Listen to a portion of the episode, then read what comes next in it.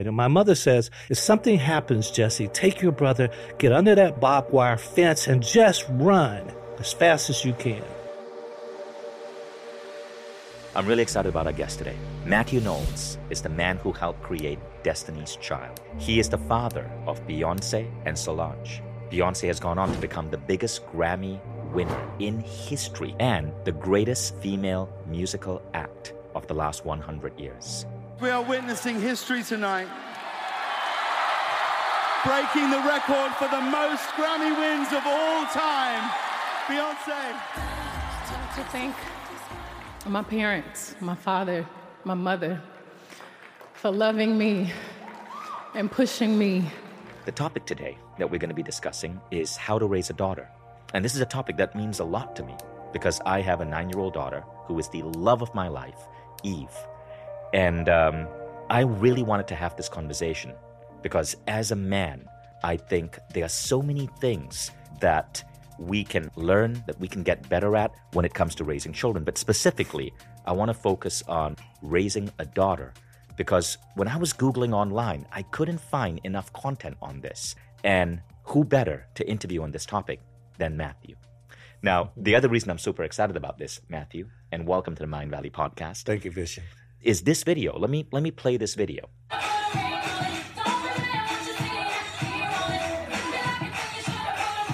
This is a video I took of my daughter Eve the first time she danced. We had the song Single Ladies on on T V. Wow. And Eve got up and started imitating Beyoncé all the way down. And I was shocked because she was one year, one year old. She had just learned to walk.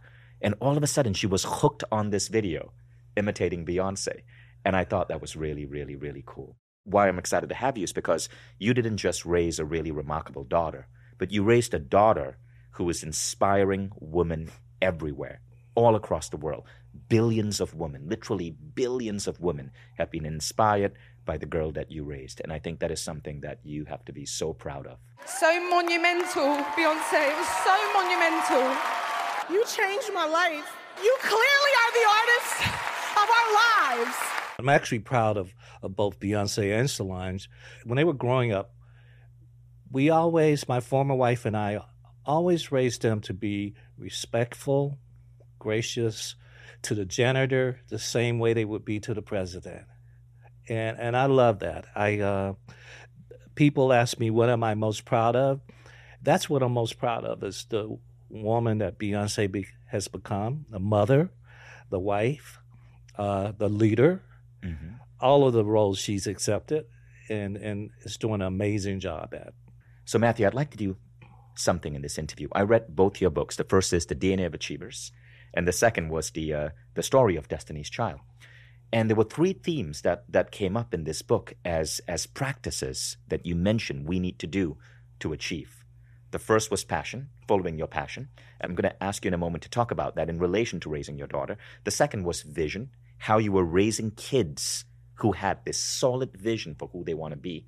And the third was a term you coined, talk-to-do ratio. So we're going to come to that in a moment, and I'm excited to hear that. But before we begin, I want to learn about you. Tell us about how you grew up. Tell us about your childhood. Well, you know, I have one book called Racism from the Eyes of a Child Vision, and it starts out with my mom, my brother, and I going to Marion, Alabama, which is where my grandparents lived. And my mother and grandmother were like oil and water. They just didn't get along. And it's ten o'clock at night. They're in an f- argument. We leave, and we're walking up a dirt road to the highway. There's no lights, just the moon and stars. And in the distance, you could see these car lights. And then eventually we heard the horns, and they got closer and closer. Horns got louder. And then my mother said, uh, just abruptly, we got to get in the woods. We got to get in the woods now, in the bushes, in the bushes. And I'm five years old, and my brother's nine years older than I, so he's fourteen. And we get in the bushes on the side of the road, and there's a barbed wire fence, and there's cows on the other side. And my mother says, if something happens, and my brother's name was Jesse. If something happens, Jesse, take your brother, get under that barbed wire fence, and just run as fast as you can. Eventually, the cars passed by. It was a caravan, and it was the K K K, Ku Klux Klan. And and I remember my mother on top of me praying, and, and I'm crying. And then once we got out of the bushes, they had these Confederate stickers and flags. And I picked one up. My mom spanked my hand. And I still, I'm five years old, and I'm not understanding what just happened. That's one of my earliest moments. And, you know, my mother eventually moved to Gaston, Alabama. I was born in nineteen fifty-two. So in nineteen fifty-eight, I'm in elementary school. My mother went to high school with Coretta King, took that spirit of integration and desegregation. And so I was one of the first blacks uh, to integrate in Gaston, Alabama. Elementary school, junior high school, Gaston High School, even University of Tennessee at Chattanooga. A uh, lot of trauma, a lot of trauma. I've been electric prodded. I've what? been spit on. I've been called every word, every name, made to feel uh, so type, so many types of negative feelings. Uh, and at one point in my life, ten years of therapy for racial trauma. And that's a thing. Racial trauma is a thing that most people don't understand. Wow. I, it's, it's incredible to hear stories like that. I think we forget what African Americans went through back then. This was in the sixties? Yeah, this was actually started in the fifties. Uh, again, fifty-eight, I'm in elementary school. You know, times were different then. You went to a mostly white school? Yes, ninety-eight percent, ninety-nine percent white. What was that like? It's not good. I, I remember in, uh, my first day of junior high school, and I'm in the English class, and I'm asked to read a paragraph out of Shakespeare, mm-hmm. which is quite difficult even when you're an adult. Right. And I'm reading, and I obviously made a lot of mistakes.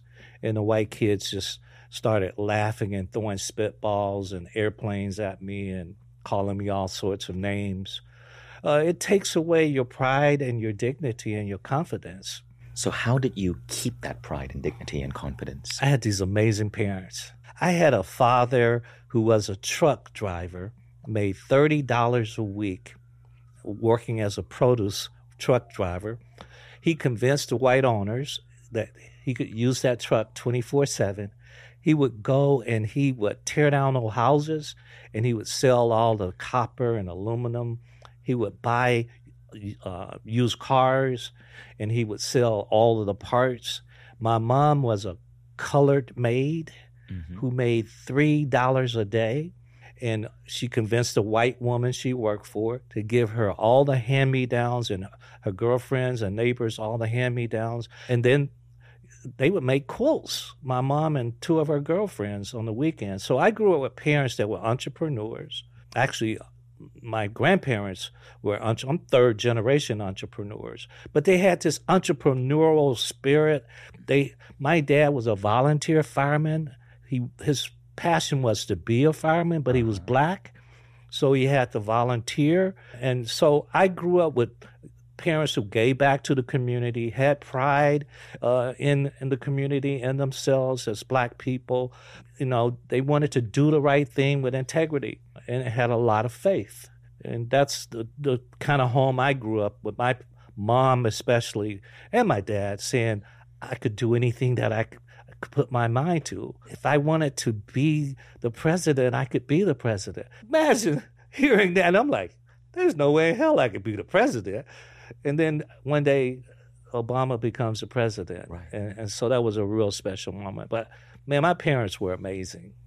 How do you think your parents would feel seeing how how remarkable their grandchildren have become?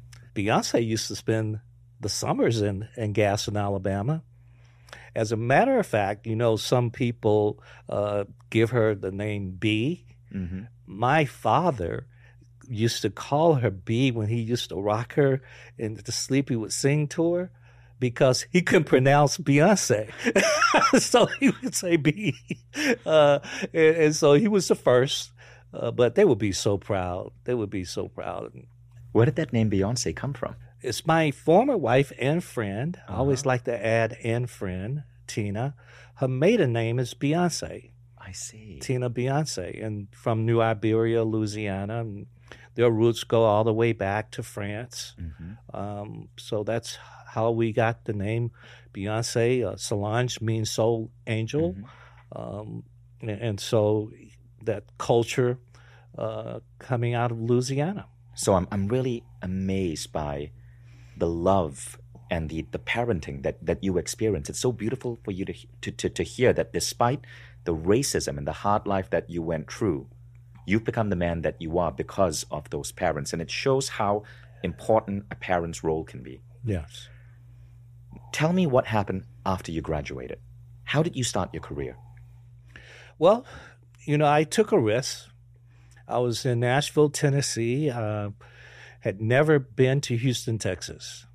And my fraternity brothers, uh, Maker Psi Phi, uh, two or three, it was three of us. We just got in a car and drove one day from Nashville to Houston, had enough money for gas, didn't even have a spare tire tire on the in the trunk.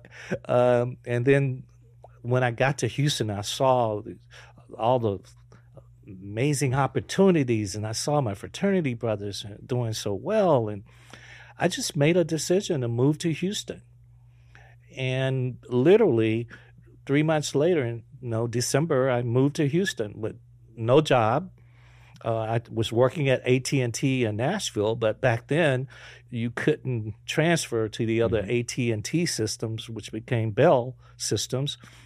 So I came to Houston and literally in the first month was working at two companies at the same time, because back then uh, I'm, I'm a sales and marketing person, so I, you could... Pitney Bowes was one of the companies, and then they'd give you these manuals to go and study for a month. And then Lanier Business Products was the other one. They gave me a manual to go to my apartment and study for a month, and then you would then they would send you to uh, training. So I said, well, I'll just work at both, and then I'll decide at the end which one I like better after I go through these stack of manuals.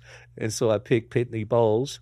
Worked there uh, for a brief period, and literally on a Friday with a, a bunch of friend of, friends of mine, guys, we were just hanging out like guys do on Friday at a bar, and this guy comes up to me and, and he says, you know, I've been listening to you, and, and you guys are really, really leaders, but there's something special about you.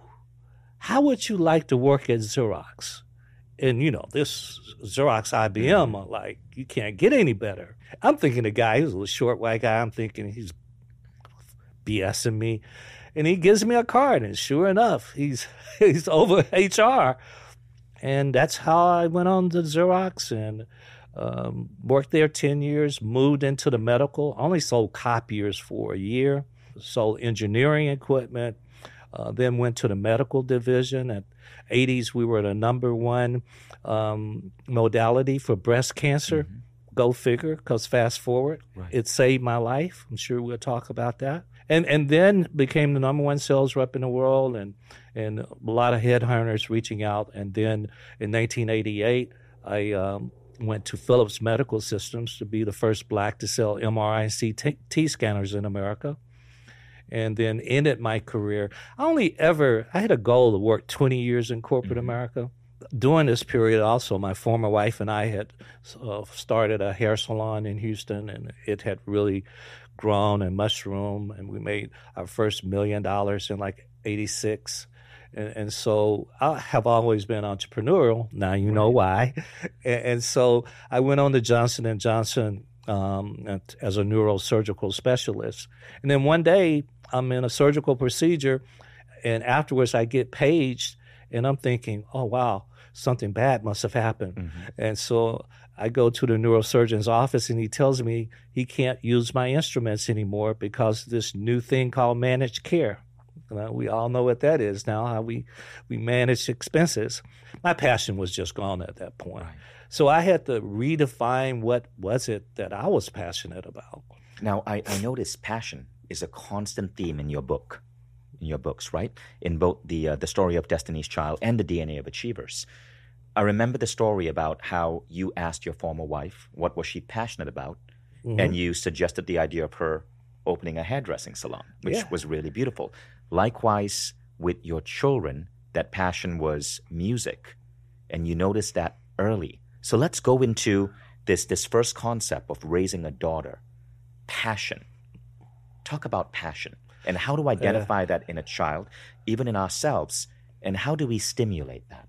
Well, for me, passion is that thing that excites, that thing that fuels you. Um, you know, I still, at seventy-one year, years old, I wake up excited. I was excited last night, uh, you know, researched you last night, excited about the interview. That's who I am.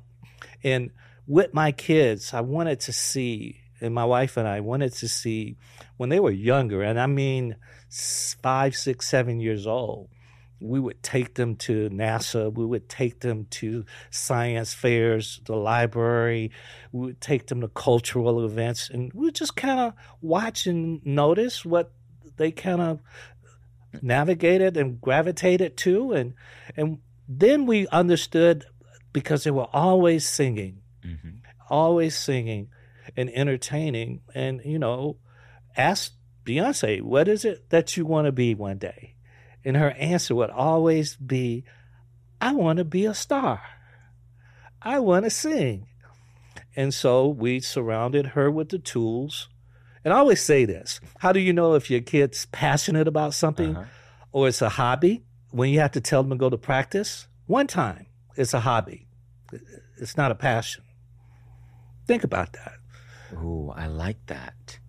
I like that because I realized that there are certain... certain things that my kids, like my, my son's learning how to play the saxophone and the electric guitar. My daughter's playing the violin and the piano. But sometimes I got to tell them multiple times, go practice. I have never one time had to tell Beyonce to go to practice. She's always, Daddy, I have practice tomorrow.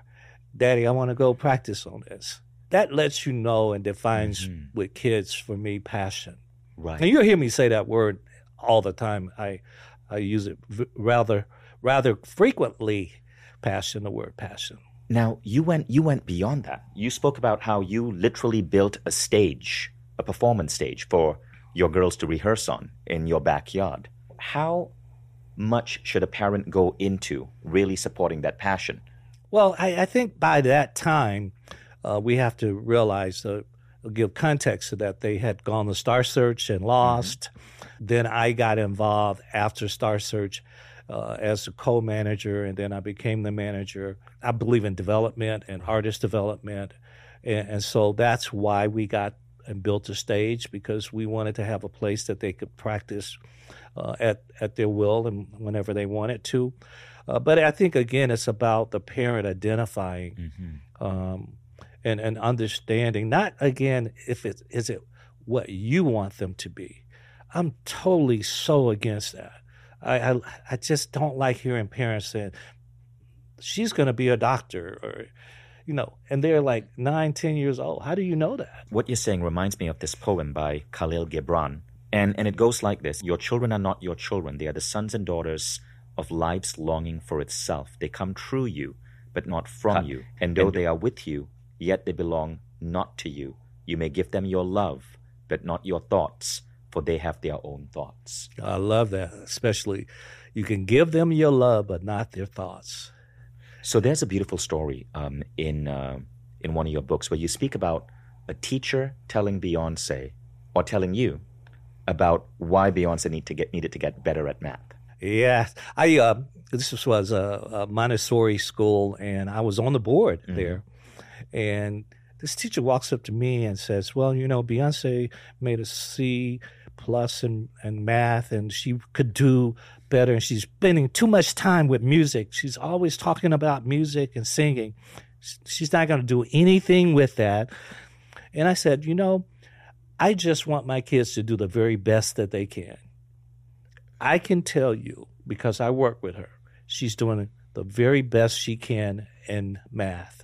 So I'm happy with that as a father, as long as they're doing the very best that they can. I realize every area we're not experts in. And, and I think parents, as parents, sometimes we forget that, that ourselves, we're not experts in every area. There'll be some areas our kids will struggle in. But we demand that our kids get A's in every subject. I don't believe in that. I believe that they do their best in every subject.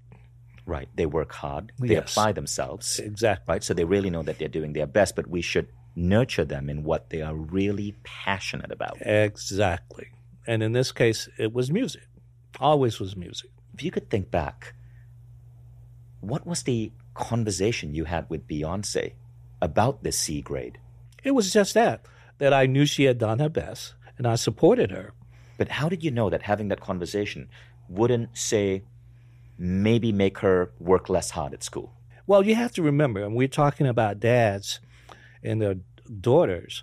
I had a, a quite an unusual opportunity mm-hmm. because my former wife, we owned a major hair salon, which means my wife worked late during the weekdays and all day Saturdays. So that mean I had to play that role. Mm-hmm. I had to pick up the kids. I had to work with them with their homework. I had to take them to dance uh, practice right. on the weekend. So I really knew, because I worked with Beyoncé with her homework, I knew she that was a challenging area for her, math. And she was doing her very best at that, that. And there was other areas that she was doing exceptional because she had the skill set and also the love of those areas. And you accepted the fact that she couldn't be great at everything. Exactly. But you really nurtured the areas that she was super passionate about.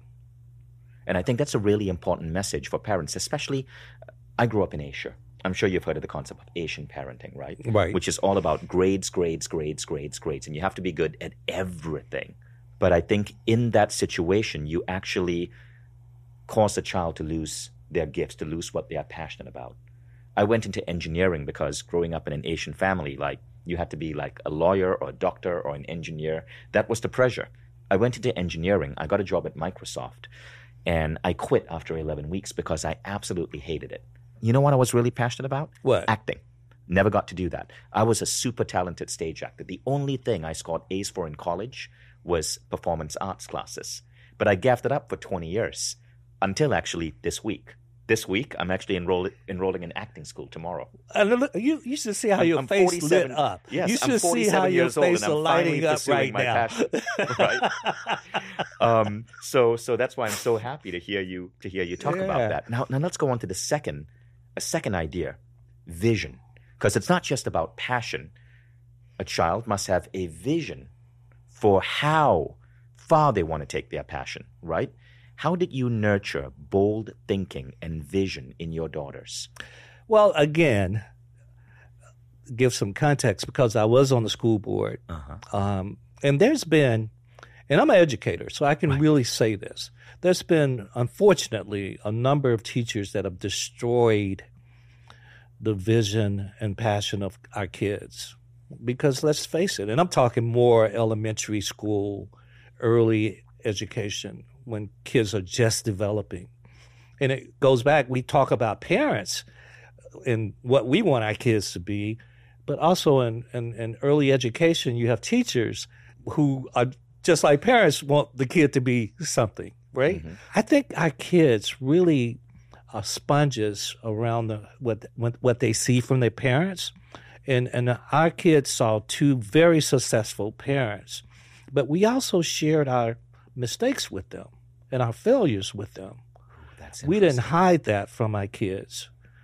And and, and I think that was a, a positive thing. Give us, give us an example of that. Sharing your failures with your children. Yeah, I, I mean, sometimes I would come home. Um, I you know, was working on the cell that I was working on, and it didn't come through. Or, or maybe you know, my former wife would come home, and there'd be some challenges at the hair salon uh-huh. with the staff, and we would share those things with them. Un- un- unwrap that for me. How did you have that conversation with your girls? Well, we would have it, you know, just mainly at dinner table uh-huh. kind of conversation. What was your day like? We would always go around, what was your day like? And we get to, what was my day? My day wasn't great every day. You know how some parents uh-huh. be, oh, it was great, it was great. Well, I didn't hide that. Today was a lousy day for me. And, and then explain why. How did you play a role to encourage your girls to dream bigger and bigger, right? Because there were opportunities when they were aiming for these competitive events and they would fail. I am so happy you brought that up. Uh, I talk about this a lot. I used to say, if you had a dream or a goal and it was a small goal mm-hmm. and you made it, I'm not impressed. If you had a big dream or a large goal and you didn't quite make it, I am very, very impressed and happy. Wow, Mathew, that is a beautiful distinction. Beautiful distinction. And so you basically taught them that it wasn't the failure that that meant anything. It was, were they chasing the right goals? And, and, and explaining and helping them to understand that failure and mistakes are opportunities to grow and not a reason to quit. What happened when they went through their first failure? Gosh, man, Beyonce had won thirty plus consecutive um, uh, talent shows uh-huh. for, for singing. We wouldn't let her be in a beauty contest. That's a whole different thing. And then they finally went to Star Search, which is, for those of you that don't know, like American Idol. Right. Uh, and, and they lost. And that was devastating because she had never lost before. And I talked to Ed McMahon. What does a dad do? Going back to fathers. Yeah. He says, I don't know. All the people that are successful on my show every week go on professionally to do nothing. It's the people that lose. And he went on and sh- talked about wow. all the people that had lost. Justin and they T- went on to do something. Oh, yeah. Justin Timberlake, Usher, Christina, I mean, you could go on and on. So the great names lost and went on to be successful. And why do you think that's so? Because I think, and he said this, people went back and they rededicated, they restructured, and they made the changes in the organizations. Like he said, Boys to Men that performed on Star Search went back, and the Boys to Men that we know now was a different trio. And and they made changes. I eventually had to make changes right. in Destiny's Child. What was the conversation you had with Beyonce when she had that first big loss on Star Search? I asked her, what did she learn? When we had a, a chance, just she and I to talk, uh-huh. I asked her, what did she learn? That's a beautiful, beautiful, beautiful lesson. So I'm curious about one thing. I wonder if children, I, I believe... we are souls that choose our human body, right? That we choose our parents. That that's just my belief. I grew up in Hindu culture mm-hmm. where we believe in reincarnation. We believe that souls choose the, the parents that they want to be born into. And I've often wondered if children are born with a seed of a vision in their mind, but then our schooling system and sometimes parents who don't know better beat it out of them. I'm curious to know your thoughts, but I want to explain this story. I, I developed a goal-setting methodology called The Three Most Important Questions, which is a very popular goal-setting methodology. And I was in, at an event in Thailand teaching it to a crowd of like hundreds of people. And my son was there. He was seven years old, and he was sitting in the back of the room. And he asked if he could do the exercise as well. So the exercise was you had to set a series of goals, experiences you wanted in life, how you wanted to grow, and how you wanted to give back. And just for fun, I had the mic runner passed the mic to my seven-year-old son, and he spoke about what he wanted. And he said, being an innocent child, he said, in terms of experiences, he wanted to build a flying car. In terms of growth, he wanted to learn how to speak all the languages in the world. And in terms of contribution, he wanted to help clean the air, because we lived in Kuala Lumpur, a city that had really smoggy air. I forgot about that.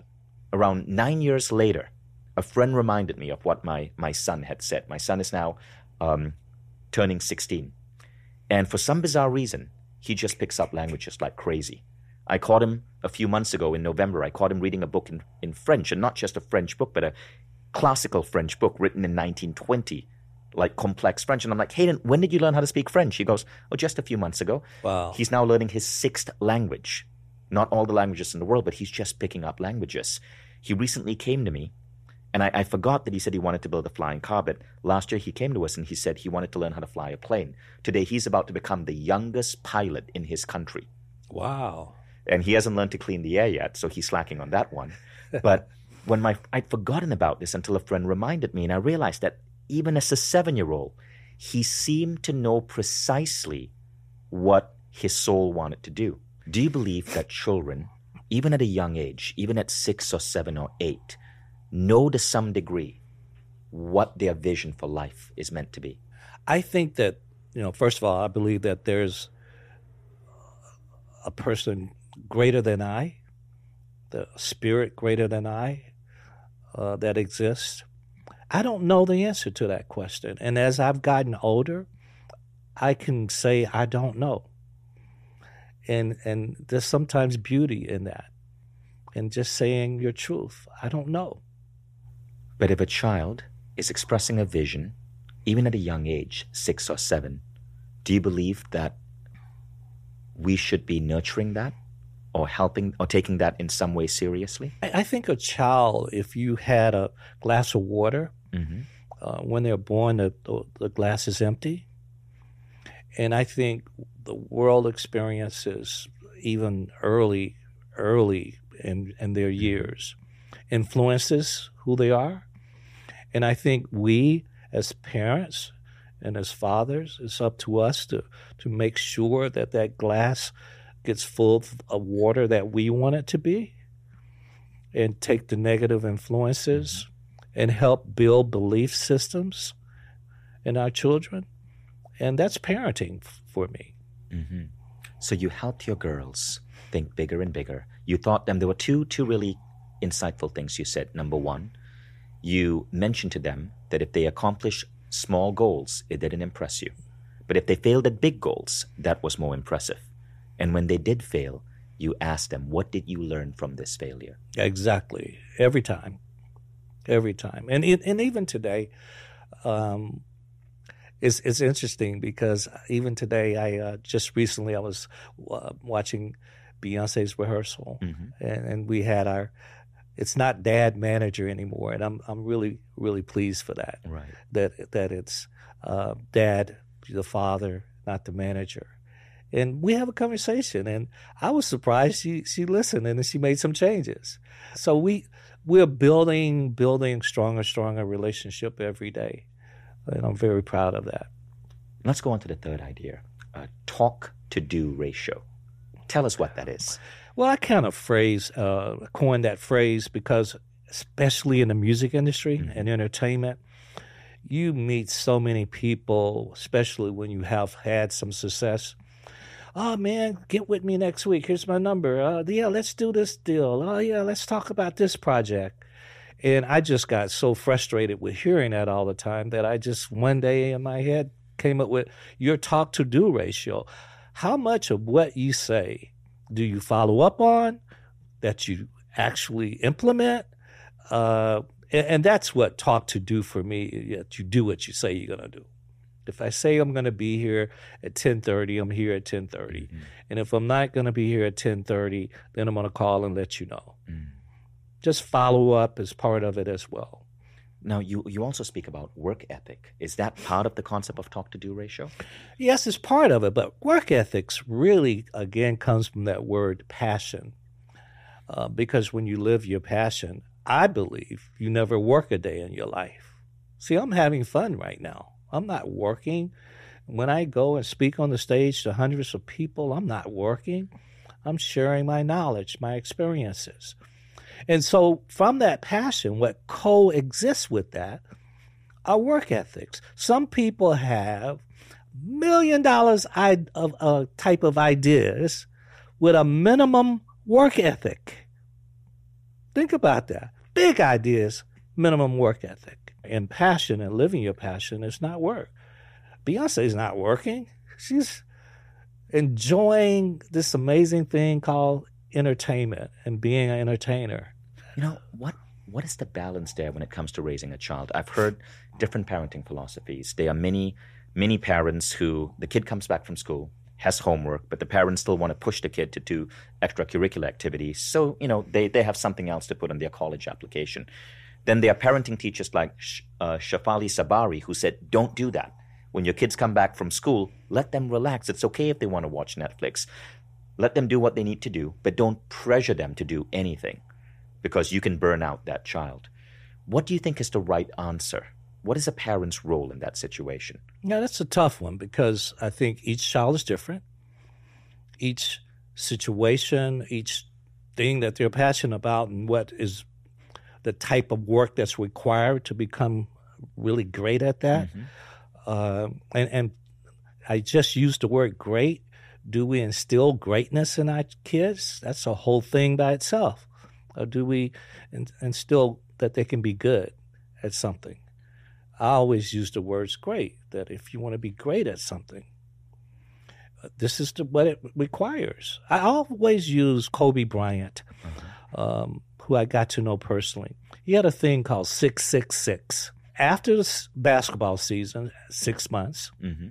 he would practice those remaining six months out of a year, six days a week, six hours a day. Six, six, six. And that's what's required to be great, but you're not working. You're f- having fun. You're doing what drives what your passion. drives it.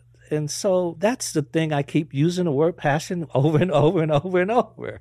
So, Mathew, you know, you really touched my heart when you spoke about your parents, right? Growing up in an era of segregation, your mom having to take cover from the Ku Klux Klan. What do you think, consciously or, or unconsciously, were the lessons in parenting that you imparted on your daughters that you learned from your parents, your mom or your dad? Well, for example, my parents, they weren't, they were poor, but uh, not poor in spirit, not poor in love. Financially, I had encyclopedias. Mm-hmm. My mother encouraged me to take piano lessons and bought a piano. It was out of key, but she bought a piano so I could practice on it. You know, they gave me the tools. I wanted to play basketball. They bought a basketball goal and, you know, they supported me just Even like I supported poor, my kids. They saved up money to support you. Yes. You know what? What's so funny about that? That reminds me of a story that Mae Musk, Elon's mother, told me. And when I interviewed her, when she was broke and the only thing she had in her barren apartment was a carpet. That's the only thing she could buy because you could sleep in a carpet, you could sit in a carpet. She saved up money to buy Elon a computer because he really, really, really wanted a computer. And of course, the rest is history. And I think that's a really important fourth lesson that's worth mentioning. It is. It is. And I, I remember that so vividly when I got that set of encyclopedias. None of the kids in my neighborhood had encyclopedias. Right. And I loved to read. I always wanted to be a businessman. I didn't even know what that quite meant when I was a kid. But if you asked me at five years old what I wanted to be, I would say a businessman. And was that because of how you saw your father, with what he was doing with the fencing exactly. and the used cars? And, and my mother, what she was doing, making those quilts and selling mm-hmm. them. That was a big thing in the South. And seeing my grandfather, who had three hundred acres of land, and he partialed out one hundred acres of those land of that land uh, to the paper mills so that they could make cut down the trees for paper. And he would go behind them and farm. And I used to think, that's genius. They're paying him to cut down his, right. his trees. I, I, I just, my grandmother on my father's side, you know, there was a club across the street, and at night she would have those chicken fish sandwiches, and she would have the kind of turn your head bootleg, you know, drinks. And so my family grew up with this entrepreneurial, passionate about it, and being open-minded about their kids and surrounding us with the tools. So this is wasn't the first time with, when I had my kids, it happened to me. Mm-hmm. I I love that because what you're essentially saying is that a parent is giving the child presence. As a parent, who you are is going to inevitably influence your child. It will. And so I got two things from what you said. One is who you are as a parent, your entrepreneurial drive, your your levels of happiness, your levels of gratitude are going to have an unconscious impact on your child. But the second thing that you mentioned is that parents should invest, save up some money, invest to give their kid the tools that they need to discover their passion. And I think it also can work in the reverse, in that sometimes parents give their kids negativity. like racism. Mm-hmm. How do you know if you're a pa- if you are giving your kid negativity? You are negative. That's how you know. Are there any certain rules or boundaries that you say parents have to be conscious of to ensure that they aren't imparting negative beliefs or ideas on their kids? Yeah, I, I think the feedback that we give, words matter, especially right. with kids. Right. What words you, you say, critically important. And I think when we have a topic like race, or we have a topic like education, we have to be very careful how we say those words to our mm-hmm. kids. Uh, because, again, they're like an empty glass, and we're filling them up with our belief system. I, I tell you a quick story. Um, Solange has always been the one that's that's like, I'm going to do it my way. I'm going to get your attention. But there's consequences. So we used to always teach our kids, look, make a decision, but no, there's a consequence. So Solange, if you want to play on the stairwell, the consequence might be you fall. But know that. I'm not going to be like, no, don't do that. Blah, blah. Spank you. No.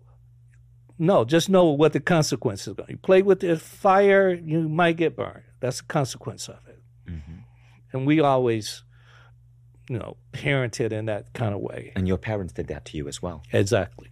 Do you remember an example, or you have a memory of where your parents allowed you to do something and explained to you the consequences? I remember the consequence one Christmas when they bought me a bicycle. And me and my best friend, we went into the white neighborhood. Uh-huh. And that was forbidden in Gaston, Alabama. Wow. Uh, and we got lost. And night came upon us. And they panicked. And everybody was looking for us. I did get a spanking that night. As they said in Alabama, I got a whipping. so so let's, let, let's recap Mathew's rules and how to raise a daughter. Okay, the first one is passion. Nurture your kids' passion. The second one is give them permission to dream. Let them know that it's the size of their vision that that they need to be, pay attention to. Failure is is not an issue. The third thing uh, was talk-to-do ratio. Live up to your commitments. Work hard. Mm-hmm. And then there were three lessons that you mentioned that you gained from your parents. These were not in your book. Your book is amazing. But I really loved hearing about the lessons that you gain from your parents. I just think that is so beautiful. I would love to meet your mom and dad, because just to think about the legacy that they created. And those lessons were were basically role modeling, right? Your your kids are going to emulate you. So be a good role model. Be conscious of your words, of of negative emotions, of of of, of how you show up. Number two, invest in your kids and what your kids are passionate about. Just like your parents bought you a bicycle, they bought you a piano, even though they were dirt poor. Yeah. The third one was give your kids permission to grow, to make mistakes, explain the consequences, and let them decide. Don't bind them. I think these are really beautiful. Now, my final question is this. You know, there's a tendency in the world today to make movies about the fathers of iconic figures. There was that Will Smith movie about the, the founder of, of, of Venus and Serena Williams. There was that famous miniseries on the Jackson Five and the patriarch of the Jackson Five family. I wouldn't be surprised if there's a biography, a biopic of you at some point. I wouldn't be surprised if you're right. But, but in all of those movies, in all of those movies, because of this desire to be objective, they always, always show one dark side of the father figure. Now, my intention here isn't to paint any sure, in, isn't that. to paint anyone in a bad light. If there was one approach to parenting that you think in this biopic of yours, they might exaggerate or make it look unusual or bad or dark, what would that be? Well, I wrote the script, so had to have a little control there. Actually, we're working on a project now. I co-wrote the, the script of it. Uh-huh. But, you know, it does. It talked about a lot of what we, we, we spoke on today. I, I didn't want to have a movie that was just on uh, Beyonce and Destiny's Child and Solange and the music industry. I wanted to share that chaotic part of self. Mm-hmm. And at a point in my life, there was a chaotic part of self. And I talked earlier about the years of therapy. Uh, And, and racial trauma had a significant impact uh, years ago in my marriage, Uh, um, you know, Beyonce and Solange were older. They were in their thirties, and and and when I got a divorce, so it was a different kind of impact than on a, a younger kind of kid. Uh, but it was very impactful. Uh, and, and so I share that part. I share that trauma. Um, as my, my therapist once said, because of the, the racial trauma, um, I, I have a tendency to want to be the best at everything, and compulsive is a word used. And, and so that has been part of my failure, my compulsivity. But my uber success has been because of my compulsivity. So I have to learn to balance it, and which I'm learning today is how to balance that compulsivity. Could you give us a story of this compulsivity as a father in terms of raising your daughters? An example oh, of that, an example that happened? That was a point in time as a manager, because that was really, really difficult to manage your kid and be their father mm-hmm. at the same time.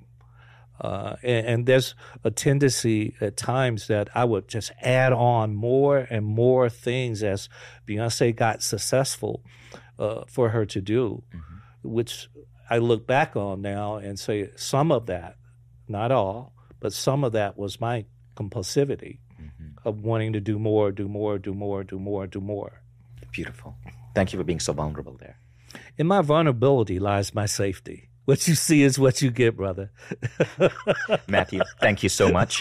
The book is called The D N A of Achievers, and you can also check out Mathew's other book, which is on the story of Destiny's Child. Uh, I read both books on my sixteen-hour flight from Dubai here. Love the books.